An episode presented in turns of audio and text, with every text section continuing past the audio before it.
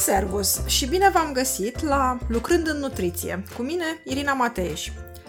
Gândindu-mă ce subiect să abordez pentru acest episod, m-am hotărât să încep oarecum cu începutul.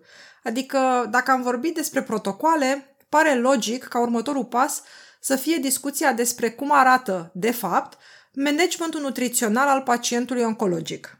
În primul rând, care sunt etapele managementului?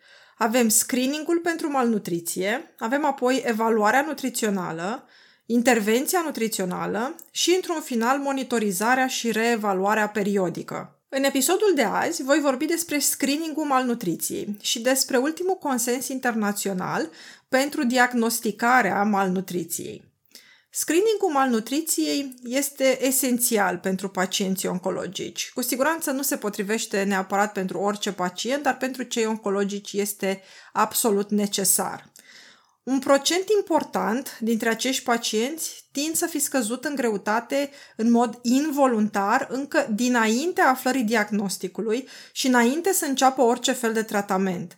Și știm sigur că în funcție de ce tratament va urma și, uh, bineînțeles, și în funcție de unde este localizată boala, scăderea în greutate este foarte posibil să continue.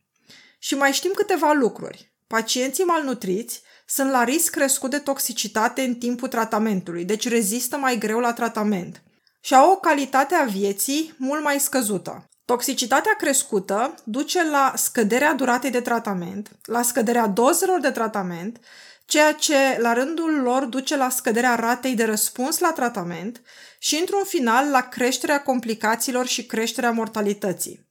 Și mai știm un lucru, un pacient care a fost bine susținut nutrițional și malnutriția a fost cât de cât bine gestionată, consumă mai puțin bani din partea spitalului sau a clinicii care îl tratează. Deci una peste alta eu zic că avem destule motive, atât care țin de binele pacientului, cât și care țin de lucruri practice și financiare, ca să putem convinge uh, pe cei care sunt în funcție de conducere în clinici și spitale că screeningul pentru malnutriție e musai și că existența dieteticianului este foarte importantă. Acestea fiind zise, screeningul ar fi bine să se întâmple cât mai repede după diagnostic, adică fie în prima săptămână dacă pacientul este ambulator și minunat ar fi în primele 24 de ore dacă pacientul este internat.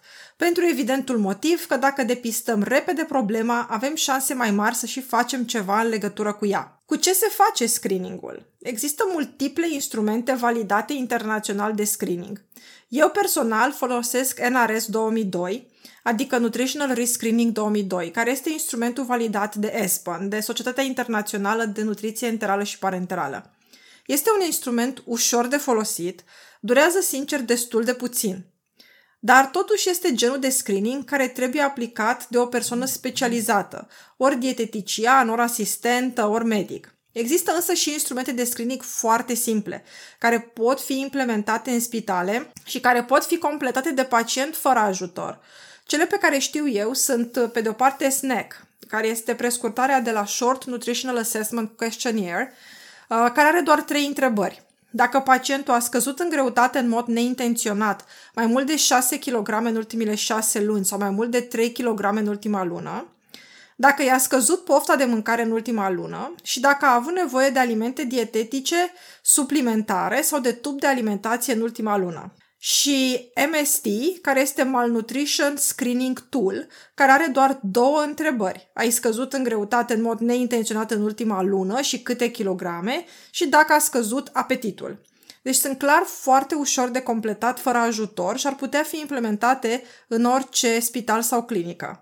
Dacă vreți ceva mai complicat și care vă oferă cei drept mult mai multe informații despre starea generală a pacientului, atunci, atunci ați putea să folosiți uh, PGSGA, adică Patient Generated Subjective Global Assessment, care nu doar că este un instrument validat pentru screeningul malnutriției, dar este validat în mod particular în populația oncologică. Sincer, într-un final, să faceți screeningul este mai important decât ce alegeți. Părerea mea este că cel mai bine este să alegeți ce e cel mai plauzibil să folosiți mai ușor și mai des, cu șansele cele mai mari să scrinuiți cât mai mult dintre pacienți. Iar celălalt lucru foarte important, după aplicarea screeningului, dacă lucrați într-o clinică sau într-un spital, este să existe un circuit. Adică, ok, am făcut screeningul pacientului, dar trebuie să ne fie clar stabilit ce se întâmplă cu pacientul dacă el, uh, în urma screeningului, este la risc de malnutriție.